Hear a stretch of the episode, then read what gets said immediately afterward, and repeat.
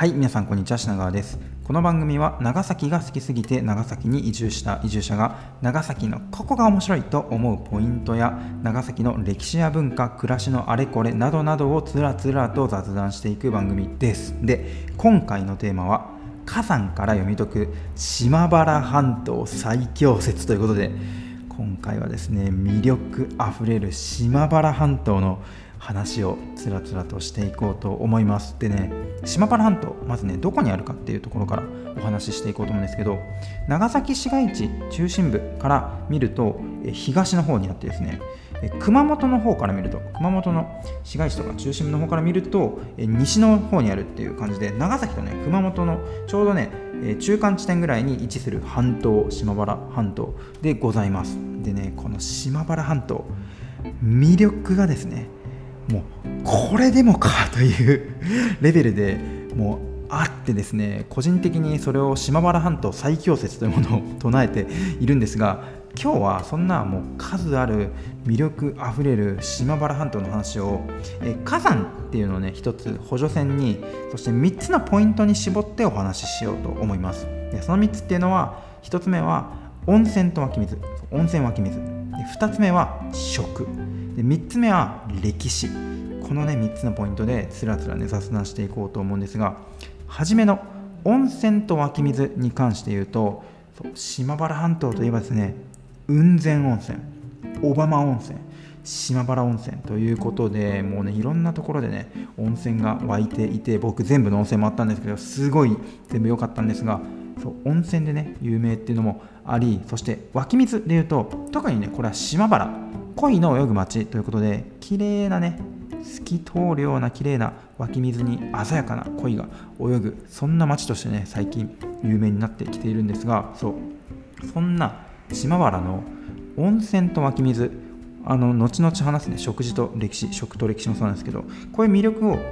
深掘りする際に補助線としてね火山っていうのを、え抑えると非常にね分かりやすくなっていくんですがそう火山の話をねここで挟むとそう島原半島のちょっと誕生にまで遡ってね火山の話をしていくと島原半島が誕生したのは今からおよそ430万年前。そう島原半島南部に現在の、ね、南部にある早崎半島っていうところが噴火してね島がポコッて火山活動でポコポコって火山ができたところから島原半島の歴史は動いていきます。430万年前って。だいぶ遠い昔ですが人類が誕生したのが大体700万年前っていうふうに言われているんで我々のご先祖様たちがあの狩猟採集的なね暮らしをしている頃なんじゃないでしょうか。そうご先祖様が。そうそんなね大昔からある島原半島なんですが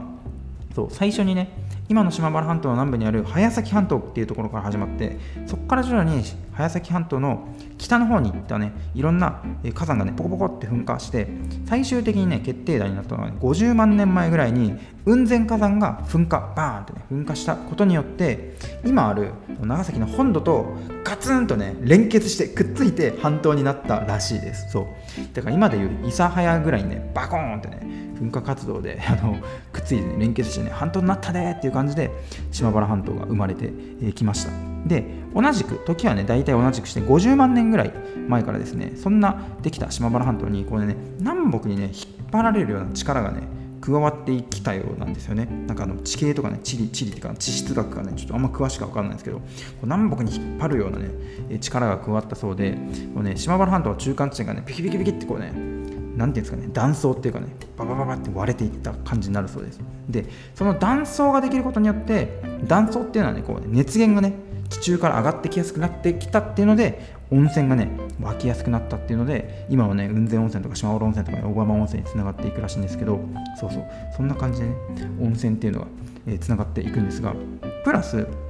そう、島原半島でかいね高い山っていうのが火山の山なんですけどその高い山に風がぶつかって湿気とかがこう、ね、溜まって、ね、雲ができて雨が降るっていうふうに雨が降ります。で雨が降ると溶岩のね火山で溜まったその溶岩とか火山灰とかかな。そのね地質断層っていうのは水を通しやすくて水を通しやすい断層の中を水がさーって流れていってあのですね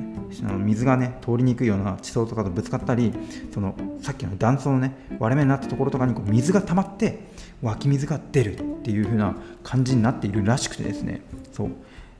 島原半島の自然の恵み温泉とか湧き水が出てくるのも火山活動っていうのがコアにね根本としてあったらしくてですね。そうそう。火山からねいろんな長崎の恵みとか、ね、魅力が生まれてくるんですけど最初に話したあの長崎のじゃね島原半島の魅力の1つ目の温泉湧き水も火山っていうのが重要になってきます。で2つ目のポイント食のお話も続けてしていこうと思うんですがこの食もですね火山の恵みですよ。火山の恵み。火山の恵みによってですね肥沃な土壌が島原半島には広がっております。でねそう美味しい野菜とかねじゃがいもとかねいろんなものが取れるんですけどそう私長崎に移住して1年目そうあのコロナ禍でですねなかなかこう外出もできずにすることもないんで一時期自炊に非常にはまった時期があってですねあの近所の八百屋さんでお野菜を買ってみるとですねあこのナスも島原さんこのレタスも島原さん。あこの野菜もこの野菜もあこれもこれもこれもこれも島原さん。あ雲仙さんなんかいっぱい島原の野菜食べてるなっていう感じで。なんかもうもはや一時期島原の野菜食べ過ぎてですね。もう僕の体のほぼほぼが島原半島で構成されてんじゃないかなみたいな。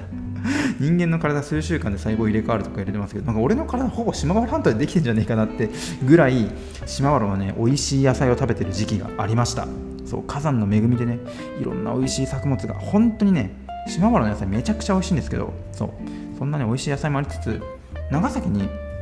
移住して結構驚いたのはですね島原ハムとかあの人類が銀河系に誇るうまいハム雲仙ハムとかですね島原半島系のハムがねですね結構スーパーとかお店に並んでいて結構ねそうハム多いんですよ長崎。びっくりして。そうそう。でねそうさっきも発信出た雲仙ハム。このハムがですねめちゃくちゃ美味しいハムなんですけどもう全国に2本ずつね送りたいぐらい美味しいハムなんですがその雲仙ハムもですね島原半島のねあの火山の恵みによるこうなんか豊かなね土壌が多分ベースになってできてると思うんですけどそうそんなね雲仙ハムとか野菜とか美味しい作物取れます。島原半島。いやーそうなんです。1つ目湧き水と温泉。2つ目食事っていうことで本当にね火山の恵みたくさんあるんですが3つ目最後歴史の話もしていこうと思うんですけど島原半島で紡がれてきた歴史っていうのも結構ね火山が関係してることとかがあってそう島原半島とかね島原って聞くと多分皆様ピンとくるのは島原の乱とか島原天草一揆っていうのをねピンとね来る人も多いんじゃないかなって思うんですけどおさらいするとですね島原の乱というのはですね江戸時代の初期に起こった日本日本の歴史史上最大規模の一揆だそうですね。当時のね領主の非常にこう厳しい政治悪政とえキリシタン弾圧の反発によって、まあ、諸説あるらしいんですけど起きたねそういう一揆なんですが彼らですねその島原の乱では原城っていうところに籠城してですね2ヶ月以上にわたって籠城して戦うんですけど2ヶ月籠城それもかなりの人かなりの人数の人が籠城するんですけど、まあ、食べ物とかはね頑張って持つとしてもやっぱね水がないとねこんな長期間籠城できないんですよ。2ヶ月以上。水ですよ。そう。水がないと籠城できないんですけどこうね彼らが立てこもってた籠城してた敷地内に湧き水が出るところが水がね確保できるポイントがあったらしく彼らはそう2ヶ月以上にわたって籠城ができたらしいんですけどそんな島原の乱籠城できたのも、えー、火山とかね火山につながって湧き出てくる湧き水とかそういうのがつながってくるっていうここもつながるんかっていうね驚きが最初あったんですけど島原の乱にも長崎じゃない島原じゃねえや火山つながってきたりあともう一つは